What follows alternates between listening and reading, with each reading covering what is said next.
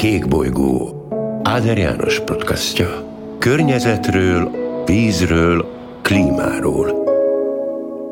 Jó napot kívánok! Tisztelettel köszöntöm a podcast hallgatóit. Vendégem és beszélgető társam ezúttal Reich Gyula vízépítőmérnök, a vízügyi tudományos tanács titkára, és ezen kívül még sok más funkció birtokosa. És a téma, miatt kértem, hogy legyen velünk, ez a Velencei tó és a Velencei tó vízpótlása hiszen ön tagja volt annak a szakértői bizottságnak, amelyik még a múlt év végén egészen pontosan, ha jól emlékszem, novemberre elkészítette azt a szakmai anyagot, amiben pontosan leírták, hogy mi az oka a kialakult helyzetnek, és milyen megoldásokat javasolnak, úgyhogy tisztelettel köszöntöm itt a stúdióba Reich Gyulát. Én is tisztelettel köszöntöm elnök urat és a podcastnak a hallgatóit. Ez egy nagyon szép, nagyon érdekes munka volt, amit egy munkacsoporttal végeztünk el, és a munkacsoportban tényleg kiváló figurák vettek részt. Az ország egyik legjobb vízkémiai laboratóriumának a vezetője, egy osztályon felülő hidrogeológus, vízépítő mérnökök, és ez a társaság csinált egy anyagot, amit szabad legyen most rögtön a startban megelőlegezni azt, hogy a munkacsoport véleménye szerint helyreállítható a Velencei tó vízpotlása. Rendben lesz, nem tudjuk megígérni természetesen, hogy még az idén, de maga természetes útján a Velencei tó helyre fog jönni, és nagyon óvánk mindenkit attól, hogy idegen vizet vezessen bele. De menjünk vissza az elejére, mert ez ugyan végszónak is jó lenne, de hát szerintem a hallgatók kíváncsiak arra, hogy hogyan is jutottunk el idáig, hiszen ugye az elmúlt fél évben, sőt talán már hosszabb ideje is azért hallottunk, olvashattunk, tévében láthattunk is iradásokat arról, hogy alacsony a vízszint a Velencei tóba. Láthattunk halpusztulásról közétett képeket, láthattunk demonstrálókat a tó partján, akik egy-egy palack vizet töltve a tóba jelezték, hogy milyen nagy a probléma. Egy szakértő anyagból szeretnék idézni, hogy miért is következett be mindez. A Velencei tó vízszintjének ilyen mértékű csökkenése nem példanélküli. A sekélyvízű Velencei tó az évszázadok során többször kerülhetett közel a kiszáradáshoz az aszályos periódusokban. A negyedik századtól kezdve nagyjából száz évente tűnt el a víz szinte teljesen. Az elmúlt 65 évben öt alkalommal volt szélsőségesen alacsony vízállás. Az időnként bekövetkező alacsony vízállás a tó természetéből fakad, ökológiai környezetének állapotának kedvező is. Most az utolsó mondatot zárójelbe tenném, nézzük meg tehát inkább a geológiai és környezeti adottságait ennek a tónak, hogy miért is következik, következhet be akár száz évente egy teljes kiszáradás, és mi történt most az elmúlt években. A Velencei tó hazánk harmadik legnagyobb üdülési turisztikai destinációja. Egy gyönyörű szép tó, de kevesen gondolják azt végig, hogy a Velencei tó egy szikes, sekély tó, viszonylag kicsi vízgyűjtő területtel, 600 négyzetkilométernyi a területe, és egyetlen egy olyan vízfolyás van, a császárvíz, amelyik táplálja, az összes többi, az mind időszakos vízfolyás, a Vereppázmándi és a többi kis árok, ami a tóba folyik. A tó felületéről folyamatos a párolgás. Meleg nyári napokon ez elérheti akár az egy centit is, különösen, hogyha széllel párosul az a meleg, és a tó üzemvíz szintje, ha szabad ezt a kifejezést használnom, a szabályozási vízszintje az agárdi 130 és 170 cm között van. Ez egy relatív mérceszám, ami azt jelenti, hogy nem ennyi ott éppen konkrétan a mélység, hanem be van állítva a falba egy mérce, és azon olvassák le a mindenkori vízállás. Na, ez a 130 centi minimális vízállással szemben tavaly szeptemberben a vízállás 71 cm volt, ez pedig rendkívül kevés. Zárójelben megjegyzem, hogy ugyanakkor a tó vízminősége viszonylag jó volt. Nem történt túlságos nagy alga robbanás, a tó vízminősége jó volt. Egyedül a hőmérséklet volt rendkívül magas. Június végén elérte a 29 és fél fokot, reggel 7 órakor, ami azt jelenti, hogy délutára akár a 30-31 fokot is elérhette a tónak a hőmérséklete. Ez okozta halpusztulás. a halpusztulást. Oxigénhiányos Oxigénhiány és a, és a meleg víz. Most erre a helyzetre természetesen a tó környéki közvélemény rendkívül élesen reagált, abszolút érthetően, megérthetően. Számos összeesküvés elmélet látott napot például az, hogy a Dinnyés Kajtori főcsatornába a Dinnyési zsilipen keresztül vizet engednek le haltermelési és öntözési célokból. Megnyugtathatok mindenkit, 2016 óta a Dinnyési zsilip nem volt kinyitva. Ez volt az egyik nagy show, ha szabad ezt a kifejezést használni. A másik, hogy azonnal elkezdődtek az elképzelések, hogy hogyan is lehetne, hogyan is kellene a Velencei tó vizét pótolni, hogyan lehetne helyreállítani a normális vízszintet. Ezek között akár még ilyen extrém elképzelések is kialakultak, mint például az, hogy a Dunából vezessék át a vizet a Velencei tóba, amihez hát tudni kell azt, hogy a Duna szintje 10 méterrel lejjebb van, mint a Velencei tó, tehát egy 30 kilométeres hosszú nagy vezeték kellene megoldani, ami természetesen mind gazdasági, mind ökológiai szempontból hát abszurd elképzelés lenne. Mielőtt a megoldásokról beszélnénk, a miértre adjunk azért egy egyértelmű választ, hiszen ugye én azt mondtam az idézett szakmai anyagból származó mondatokat felolvasva, hogy a negyedik századtól kezdve nagyjából száz évente szinte teljesen eltűnt tóból a víz. És az elmúlt 65 évben ötször, tehát lényegében tíz évente volt egy rendkívüli helyzet. Ennek a magyarázata az asszály, és az, hogy az elmúlt két évben, most sőt, most már ez a harmadik esztendő, hogy nem esik elegendő mennyiségű csapadék, a szokásos éves csapadék mennyiségnek, hát azt nem mondom, hogy a töredéke, de 30-40 százaléka is akár hiányzik, tehát nem csak, hogy a párolgás az, ami komoly veszteséget okoz a meleg napokon, hanem bizony a csapadék utánpótlás is kevés. Mennyi is volt tulajdonképpen a veszteség az elmúlt években? Mennyivel esett kevesebb csapadék? Nyilván ezt mérték önök, nézték. Az előbbi szám az abszolút korrekt. Tehát egy korrekt számot mondtam az imént. Igen, tehát ugye a 30-40 százalék, de ez a a csapadék szegény, illetve pontosabban szólva a Velencei tó vízhiányos időszaka 2017-ben kezdődött. 17-ben volt ennek a ciklusnak, 17-től mostanáig, reméljük csak mostanáig tartó ciklusnak az első éve, amikor a Velencei tó vízmérlege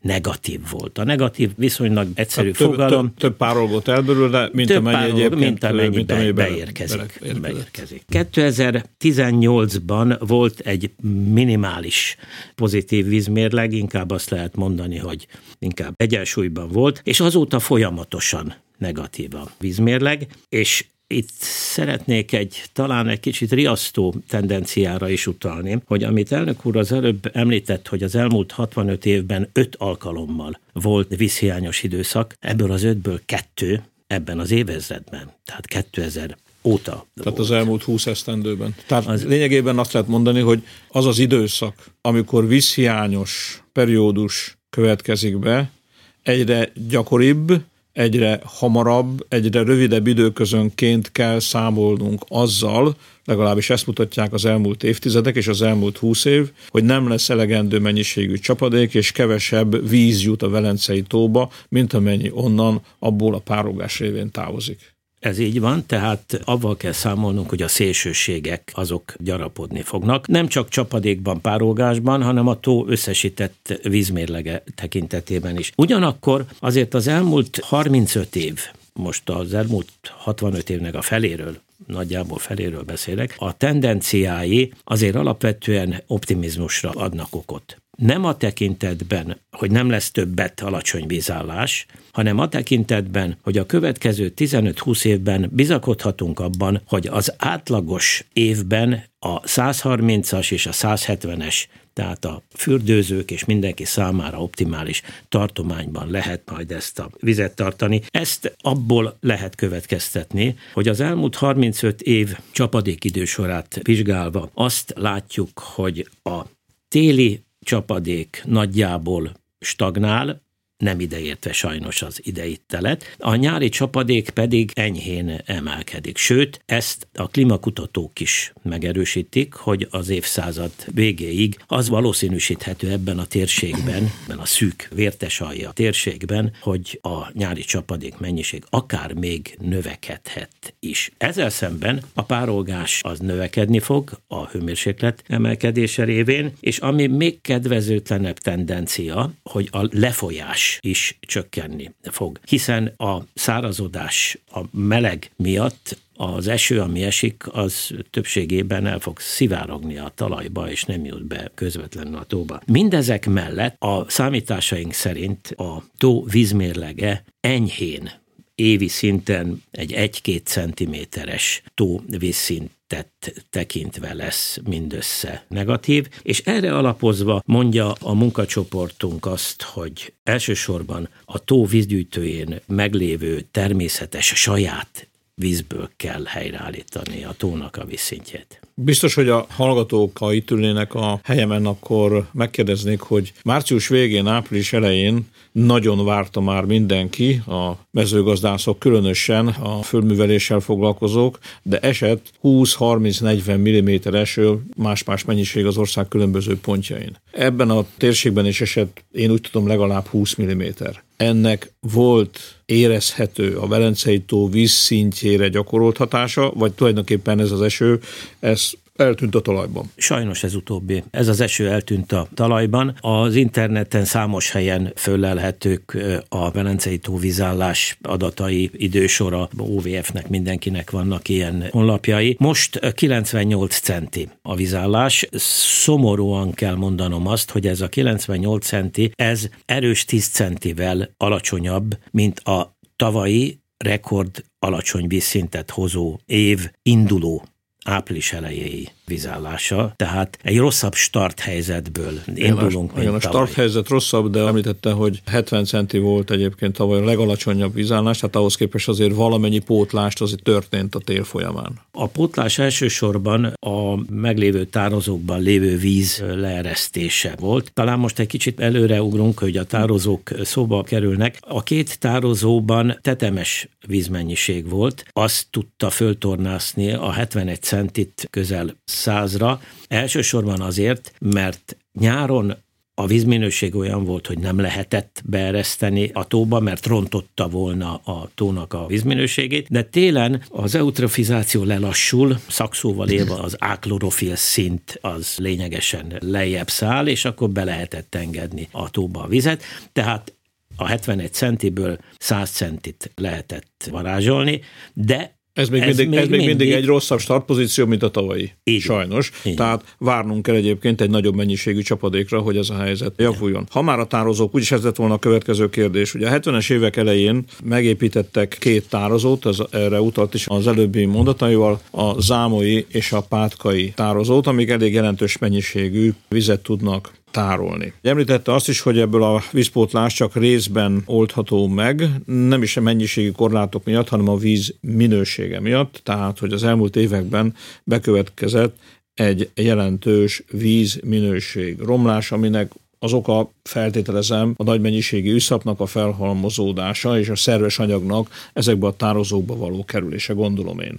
Így van. Mielőtt a két tározóba belebonyolódnénk, szabadjon javasolni azt, hogy jegyezzünk meg egy számot. Egy millió köbméter víz négy centimétert jelent a a Velencei, tó vízszintemelkedésénél, igen. Így Tehát egy millió köbmétert engedünk le ezekből a tározókból, és akkor négy centit fog emelkedni, fog emelkedni a Velencei most, tó az... vízszintje. Ez nagyon fontos információ szerintem, úgyhogy föl is írom magamnak itt ezt a négy centimétert. Hogy az arányokat érzékeljük. A 170 centis vízállásnál a Velencei tó térfogata 48 millió köbméter. Tehát a maximális üzem vízszintnél 48 millió köbméter. A két tározó együtt 12,5 millió köbméter vizet képes tárolni. Ebből a hasznosítható vízkészlet, hiszen azoknak is van egy minimális szintje, ameddig le szabad engedni, hogy maradjon benne valami víz. 10-11 millió köbmétert lehet leereszteni, ami azt jelenti, hogy a két tározó 40 centit tudna hozzátenni a Velencei, Velencei tónak a, a vízszintjéhez. A tározók megépítésének a gondolata onnan jött, hogy azért sokszor van olyan, hogy több csapadék érkezik a tó vízgyűjtőjére, mint amennyire a tónak szüksége van. Tehát, ha jól emlékszem, az elmúlt 65 évben nem biztos, hogy pontos számot mondok, az elmúlt 35 évben látszor kellett kinyitni a dinnyes és zsilipet, hogy a fölös vizet leeresszék. Tehát ott tudták elkerülni azt, hogy úgymond túlcsorduljon a Így tó, van. és mondjuk a parti létesítményeket elárassza a víz, és akkor ott tudták engedni a fölösleges vizet. Van, tehát, hogy ne keletkezzen árvíz. Milyen a... jó lenne most az a víz, hogyha hát, azt meg tudtuk volna máshol na, tartani. Erre a célra épült a két tározó, hogy azt a vizet, ami érkezik a tóba, fölös vizet azt ott megfogják, és amikor szükség van rá, akkor eresszék be. Na most itt jött az elmúlt két évnek egy súlyos nehézsége. Nevezetesen úgy indult 2019, hogy a tározók teli voltak. De a vízminőség miatt nem lehetett leereszteni a tóba, és ami még rosszabb helyzetet adott, hogy a két tározónak a vízfelületén a két és fél év alatt 8 millió köbméter párolgott el. Mert a víz ott ült a tározóban, és várta azt, hogy mikor lesz olyan vízminőség, amikor tovább lehet engedni annak érdekében, hogy a Velencei tó vízszintjét megemeljük. No, ez volt az a az utolsó és igazán nagy tényező abban, hogy ez a 71 cm-es vízszint előállt, még akkor is, hogyha, mint előbb elnök úr említette, hogy az elmúlt 65 évben ilyen azért már fordult elő, sőt, 1949-ben, ha jól emlékszem, a Velencei tó eddig észlelt legalacsonyabb vízállása már a rendszeres vízszintészlelés óta 63 cm volt. Ugye önök nem csak a probléma okainak feltárásával foglalkoztak, hanem megfogalmaztak javaslatokat arra vonatkozóan, hogy hogyan lehetne hosszú távon elkerülni ezeknek a helyzeteknek a megismétlődését, hogyan lehetne kiegyenlíteni ezeket a szélsőséges helyzeteket, hogyan lehetne megelőzni. Ennek az első eleme ennek a javaslatnak a két tározónak, a zámolyi és a pátkai tározónak a, ha szabad így fogalmazni, rendbe tétele, ami jelent ugye kotrást, jelent műtárgy felújítást, jelent új megoldásokat, és egy új üzemeltetési rendet az önök javaslata szerint, és aztán mielőtt elkezdtük a beszélgetést, itt a stúdióban említette, hogy van most még egy új javaslat is, úgyhogy ezekről mondjon nekünk néhány szót, hogy laikus hallgatóként lássuk, hogy azért milyen munka vár a vízügyi szakemberekre, ahhoz, hogy ez a két tározó hosszú távon, sőt, már inkább rövid távon is be tudja tölteni az eredeti 70-es években megfogalmazott hivatását. A munkacsoportunk teljesen egyértelműen azt állapította meg, hogy ez a vízrendszer, ez rendben van, ez képes a Velencei tónak a vízállását megfelelő mértékben szabályozni, természetesen nem tudja kizárni az extrém szélsőségeket. Ugyanakkor ez a rendszer 50 éves. Az 50 év alatt lepusztult ha szabad ezt a nyers kifejezést. Hát, hát nevezzük nevén a gyereket, hát amortizálódott. Lehet azt mondani, elegánsabb. Igen, az elegánsabb lepusztult. Hát.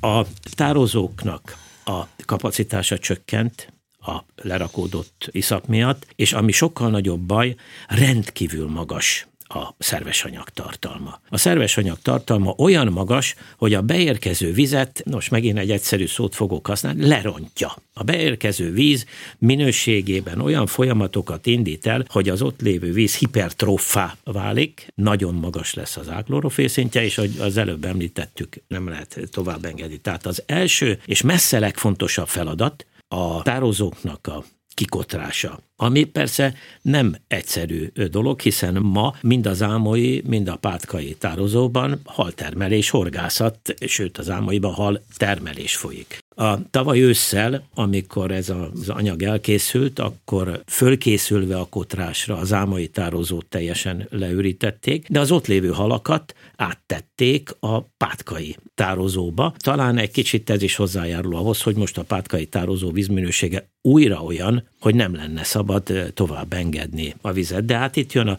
rókafogta csuka, hogy ezen az útvonalon most egy lakat került rá, hogy a pátkaiból nem lehet tovább engedni, és ezért van egy olyan elképzelés, hogy a császárvíznek a medrét a pátkai tározó felett. tudni a hallgatóknak, hogy a császárvíz adja a vízpótlását a pátka és az ámai tározónak is, tehát az folyik bele. Így van. A császárvíznek a medrét a pátkai tározó felett elrekeztik, és egy megkerülő csatornával kikerülik Két tározót. A, a egyet, a pátkait, Csak a pátkait. a pátkait, kikerülik, és a pátkai tározó alatt vezetik vissza újra a császárvíznek a medrébe, ami azt jelenti, hogy ha esik az eső és végre megindul a lefolyás a császárvíz vízgyűjtőjén, akkor nem lesz olyan vízminőségi probléma, amelyik megakadályozza a víznek a befolyását a Velencei tóba. Tehát közvetlenül a császár víz jó minőségű vize eljuthat a Velencei tóba, anélkül, hogy fölhigulna és rosszabb minőségűvé válna a tározóba. Ha jól gondolom, akkor ennek van egyéb kedvező hatása is ennek a megoldásnak, mert akkor így módon a tározóknak a karbantartását, az iszapkotrást könnyebben el lehet végezni, hogyha nincsen folyamatos víz utánpótlás, illetve ez a császárvíz kikerül ezeket a tározókat. Így van. gondolom? Így van. Ez a menetrend, hogy az álmai tározó most le van ürítve, ott akár el is lehetne kezdeni a kotrást, hogyha a műszaki tervezés egyéb feltételek forrás rendelkezésre állna. Elkészül ez a megkerülő csatorna, hogyha az álmai tározó rendben van, akkor leeresztik a pátkai tározót, az ott lévő halakat föltelepítik a zámai tározóba, és a megkerülő csatorna védelme alatt a pátkai tározót is kikotorják, és az egyébként ugyancsak erősen leamortizálódott műtárgyakat, zsilipeket is helyreállítják, és korszerűsítik. Korszerűsítik olyan értelemben, hogy, hogy a szabályozás az precízebb lehessen, urambocsá esetleg távvezérelt lehessen, a monitoring rendszer olyan legyen, hogy megfelelő modellekre lehessen ráültetni követni az abból kikerülő adatokat, tehát a, egy korszerű üzemeltetési feltételrendszer alakuljon ki, és ha szabad, itt mondanám, hogy az üzemeltetési rendet is meg kell változtatni, aminek a fő oka az, amit az előbb említettünk, hogy a két tározó, ha ott a víz csak azt várja, hogy bejuthasson a Velencei tóba, akkor egy fölös nagyon nagy mennyiségű párolgást produkál. A mai üzemrend ugyanis azt mondja, hogy amikor a tó vízszintje közelít a minimális vízszinthez, akkor kell elkezdeni engedni a vizet a Velencei, Velencei tóba. A mi javaslatunk az, nem, a vizet úgy kell kormányozni, hogy minden csepp víz minél hamarabb jusson be a tóba, emellett természetesen a nagyvizeket, árvizeket visszafogjuk a két tározóban, de ahogy a 170 alá kezd süllyedni a vízszint. Meg kell kezdeni, kell a, víz, meg kell kezdeni a, a, vízpótlást a, a két tározóban. Tehát még egyszerűbben szólva, az a víz ne a két tározóban párologjon, hanem a ha, tóban, ha, a tóban párologjon, mert a tó párolgása ugyanannyi lesz, ha 170 vagy 130 ja, cm. Világos, de közben egyébként akkor a vízszintet lehet stabilan tartani. Egy kérdés, ami még nem hangzott el, hogy ez a bizonyos elkerülő csatorna, ami a császárvíznek a vizét közvetlenül a Velencei tóba juttatja, ez mennyi idő tud elkészülni? Pár hét. Tehát ez rövid idő. Akkor Abszolút. ennek a költségei sem lehetnek túlságosan magasak. Maximum néhány tízmillió. Tehát Jó, tehát akkor ha végre lesz mondjuk májusban vagy a nyár folyamán elegendő csapadék, és néhány hét alatt akkor ez az elkerülő csatorna elkészül, akkor közvetlenül a császár víz, jó minőségű víz a Velencei tóba tud jutni. Ez az első megoldás, de önök itt nem álltak meg, mert azt mondták, hogy van más vízpótlási lehetőség is, még kettőt mondtak egészen pontosan, az egyik a karsztvízből történő vízpótlás, és ráadásul itt két megoldást is javasoltak. Az egyik egy korábbi rendszernek az újra üzembe helyezése, a másik az pedig egy újnak a feltárása. Az egyik az első, ez a Rákhegyi karsztvíz, a másik pedig a Csákvári karsztvíz. Ugye az előbb beszéltünk arról, hogy jegyezzem meg, említette, hogy egy millió köbméter az négy centiméter, ebből a kettőből az önök anyagából, legalábbis én ezt olvastam. A kettőből együtt lehetne majdnem 3 millió köbméter vizet, az egyikből 1,3, a másikból 1,8 millió köbméter vizet lehetne a Velencei tóba jutatni, tehát ez gyakorlatilag jelenthetne további 12 cm vízszint emelkedést, ha ez így ilyen formában sikerül. Sokan óckodnak attól, hogy karsztvízből oldjuk meg mondjuk a Velencei tónak a vízpótlását, félnek ettől, mindenféle hiedelmek vannak, rossz értelmezések vannak. Osztass el a, a félelmeket, hogyha kérhetem. A félelmeknek két iránya van. Az egyik egy nagyon józan és jól megfontolt félelem, hogy a karstvíz az egy rendkívül tiszta, rendkívül értékes felszín alatti víz. Tehát nagyon sokan attól félnek, hogy szabad-e ezt a vizet idézőjelben elpocsékolni arra, hogy a Velencei tóba eresztjük. Mindenkit megnyugtathatok. A közép-dunántúli középhegység karstvize a 70-es, 80-as években az ottani bányászkodás miatt nagyon erősen le lett sülyeztve. A bányászkodás megszűnt. Ugye ez volt, bocsánat, bauxit bányászat volt egyrészt, bauxit, részben a... pedig volt az EOCén program, program, amikor megpróbáltak fekete szenet bányászni, de szén sose jött a mélyből föl, csak karstvíz. Ennek következtében volt egy jelentős karstvíz szint süllyedés, zárója bezárva. Igen ezek a bányászatok megszűntek, a karsztvíz visszaemelkedett, sőt azt lehet mondani, hogy a, a karsztvíz visszaemelkedésének a végetáján vagyunk, már csak nagyon lassan emelkedik vissza. Ez olyan helyzetet produkált, hogy számos helyen pozitívvá vált a nyílt karszt, tehát ott, ahol a karszt felszínre bukkan, ott megjelent a karsztvíz is olyan tömegű ma a karsztvíz szint ebben a hatalmas nagy víztestben, hogy ezt a viszonylag kis mennyiséget ki lehet venni. A munkacsoportunk munkájának a részeként erre komoly matematikai modellek születtek, hogy most csúnya szavakat mogott mondani, de muszáj mondanom, lokális depressziót okoz egy-egy ilyen, ilyen vízkivétel, és semmiféle problémát nem jelent más vízkivételek számára. Tehát ez volt az egyik Lényegében, része. csak hogy a magam laikus módján összefoglaljam, amit említett, hogy a fölösleget, a karsztvíz fölösleget úgy juttatnánk be a Velencei tóba, hogy ezzel semmiféle természeti, környezeti kárt nem okozunk, a karsztvíz testnek semmiféle károsodása nem következik be. Jó, Stimmel. Jó, oké. Okay. A másik félelem az az, hogy ugye avval kezdtem a mondandómat, hogy ne vezessünk be idegen vizet a Velencei tóba, és akárhogy nézzük, a karstvíz más összetételű, mint a Velencei tónak a szikes, magas sótartalmú vize. De az 1993-as alacsony, extrém alacsony vízállás idején a Rákhegyi nagy vizaknából csináltak mintegy 6 kilométer hosszúságú vezetéket, nem akarok bemenni a műszaki részletekbe, és másfél év alatt mintegy 11 millió köbméter vizet engedtek a tóba. Ennek a beengedésnek a kapcsán arra jött bizonyíték, hogyha a vizet nem túl nagy vízhozammal, hanem viszonylag kicsiny vízhozammal engedjük a Velencei tóba úgy, hogy az a tó délnyugati, nyugati oldalán lévő hatalmas nádasmezőn keresztül ér be a tó nyíltvízi részébe, az semmiféle problémát nem okoz, tehát nyugodtan lehet ezt a vizet belevinni, ezért javasolta a munkacsoportunk az, hogy ezt minél gyorsabban ugyancsak néhány tízmilliós költséggel ezt az utat újra lehetne éleszteni, és nyáron napi 2000 köbméterrel, télen napi 7000 köbméter kapacitással lehetne táplálni a Velencei tavat, aminek tulajdonképpen az is a lényege, hogy pár csepp friss, nagyon jó vízhez, jó minőségű oxigéndús vízhez. A másik a csákvár. Csákváron van egy csodálatos, tényleg csak ezt a szót tudom, egy csodálatos természet közeli gazdálkodással rendelkező terület, ahol van egy pozitív karstkút, ami ráadásul meleg karszt. Ezen a meleg karsznak a segítségével ott a helyi természet gazdálkodók egy csodás gazdaságot alakítottak ki, vízibivajjal és, és látogató központtal, szóval aki arra jár, tényleg megéri oda benézni.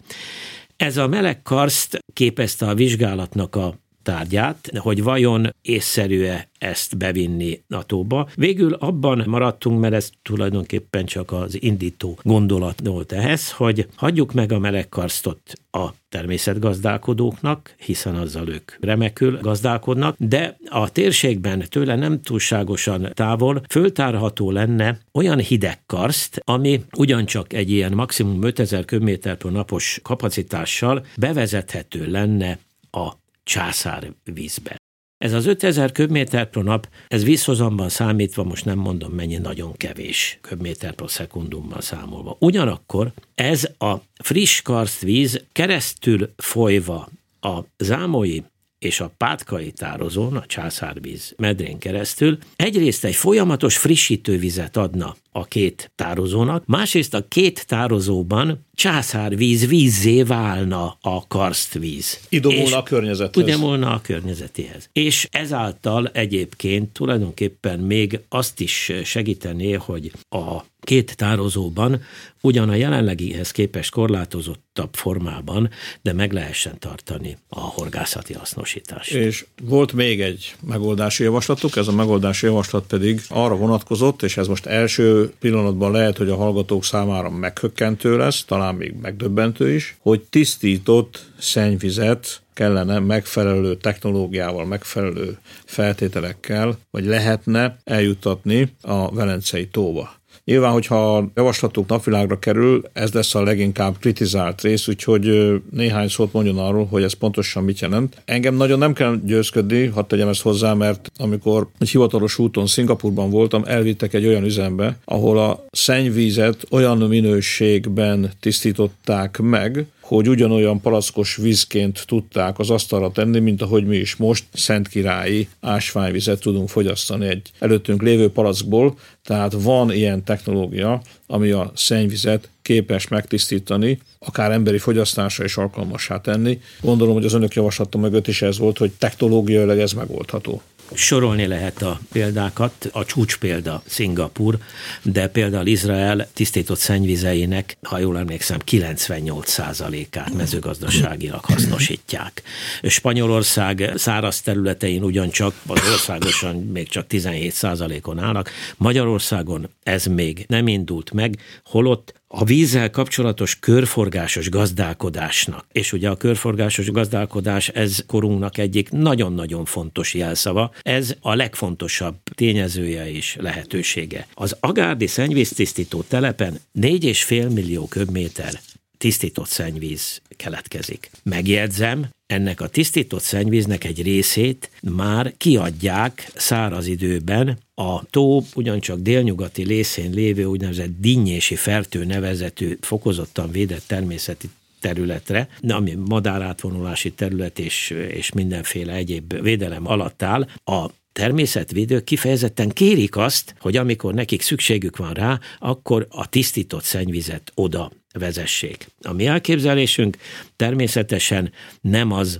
hogy egy idézőjelben nyers, tisztított víz kerüljön a tóba, hanem egy utótisztítással, megint szakszavakat mondok, egy homokszűrővel és egy UV fertőtlenítéssel utótisztított víz. A szokványos utótisztításban klórral szokták a fertőtlenítést elvégezni, de hogy a klór ne kerüljön a Velencei tóba, ezért az UV fertőtlenítést javasoljuk, és ez ugyancsak a természetre bízva, megint csak a hatalmas nagy nádas területen keresztül jutna be a tó nyílt vizébe, ahol garantálhatóan semmiféle humán vagy egyéb ökológiai veszélyt nem jelentene, különös tekintettel arra, hogy ma már annak sincsen semmi, de semmi akadálya, hogy a tisztított szennyvizet egy valós idejű monitoring rendszerre folyamatosan nézzék. Erre vannak például haltesztek, amikor a víznek egy részét egy medencébe engedik, és abban a pillanatban, ahogy a medencében lévő halak valami abnormálisat mutatnak, abban a pillanatban leállítják a folyamatot, tehát egy valós idejű védelem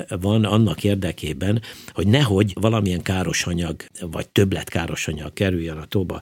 Nekem szent meggyőződésem, hogy ez a jövő útja. És ha a Velencei tónál a döntéshozóknak lenne bátorsága ezt elindítani, akkor itt lehetne egy olyan pilot projekt, egy olyan minta projekt, amelyik meggyőzően igazolhatja azt, hogy ez egy fontos és lehetséges út. Most, hogyha ezeket mind összerakjuk, tehát a két tározónak az új üzemrend szerinti működtetését, egy csákvári karstot, a rákhegyi vízpótlást és az agárdi szennyvizet, akkor ez 80-85 cm-nyi vízpótlást jelentene vízpótlási lehetőséget jelentene, ami természetesen olyan, hogy mivel több tényezős, még játszani is lehet vele, hogy melyik az adott pillanatban a legészszerűbb. Úgyhogy Ezekre alapozva mondta a munkacsoportunk azt, hogy van a vízgyűjtő területén annyi saját vízkészlet, ami biztosíthatja hosszú távon, természetesen nem a szélsőségek kizárásával a Velencei tónak az egészséges életét az üdülők, a hajózók és a horgászok számára is. De itt még nincs teljesen vége a dolognak, mert van még két további nagyon fontos javaslatunk. Az egyik az... Pedig ez egy jó végszó lett volna. de én nekem volna, ha szabad mondani, Igen. egy, egy végszavam. Hosszú távon érdemes azzal is foglalkozni, hogy a tónak a vízszintjét megemeljük. Ez adta a megoldást, vagy adja a megoldást szerintünk a Balatonnak is. A legértékesebb víz az, ami már bent van a tóban. De ehhez a tó térségének, a tó parti részeinek a vízrendezését meg kéne csinálni. Tudjuk, hogy ez sokba kerül, és tudjuk, hogy ez csak holnap után kerülhet sorra. De ami számomra még fontosabb, kéne csinálni a Velencei tó mellett egy látogatóközpontot, egy ökológiai és vízgazdálkodási bemutató központot, hogy a srácok, a fiatalok oda mehessenek, értsék meg ennek a tónak a működését. És ha megértik, akkor felnőttként biztos, hogy úgy fognak a tó mellett élni, hogy közben értik, érzik azt, hogy ez egy természeti csoda, amit tisztelni kell. Hát különösen, hogyha ez a látogató központ elmagyarázza a fiataloknak, az odalátogatóknak, hogy ők személy szerint mit tehetnek. Egyik oldalon hogyan károsíthatják, a másik oldalon pedig hogyan óvhatják meg a Velencei tónak részben a vízminőségét, részben pedig a vízszintjét. De a végszó azt gondolom, vagy az összegzés a beszélgetésünk végén mégiscsak az, hogy a munkacsoportnak az az álláspontja, hogy a vízgyűjtő, csak szeretném megismételni azt, amit az imént ön mondott, hogy a vízgyűjtő területről ezzel a három megoldással, a két már megépített tározó rendbetételével, a karsztvízből történő vízpótlással és a tisztított szennyvízből történő vízpótlással hosszú távon is, rövid távon is szabályozható módon a Velencei tó vízpótlása megoldható, és ennek már csak az ütemezése az, az, ami még hátra van, és az, hogy a kormány erre rábólincson, az új kormánynak én azt feltételezem, hogy az első döntései között kell, hogy szerepeljen ennek a kérdésnek a megoldása, és miután ugye arról beszéltünk, hogy vannak olyan megoldások, részmegoldások, amelyek rövid idő alatt megvalósíthatóak, nem is kerülnek sokba, és ugyanakkor már egy bizonyos szintű vízpótlást eredményeznek, ezért ezeket én azt gondolom, hogy minél hamarabb el kell majd indítani, Hát nagyon szépen köszönöm ezt a sok hasznos gondolatot Reich Gyulának. Remélem, hogy a Velencei tó mellett élőknek és a Velencei tóra látogatóknak az ott felüdülni, felfrissülni, fürödni vágyóknak is jó híreket tudtunk mondani. Remélem, hogy hamarosan a munka is elkezdődik, és nagyon jó eredményekről számolhatunk majd be a következő hónapokban. Köszönöm még egyszer Reich Gyulának, hogy itt volt velem. Köszönöm önöknek a figyelmüket. Minden jót viszont hallásra. Én is köszönöm a lehetőséget. Kék bolygó Áder János podcastja. Környezetről, vízről, klímáról –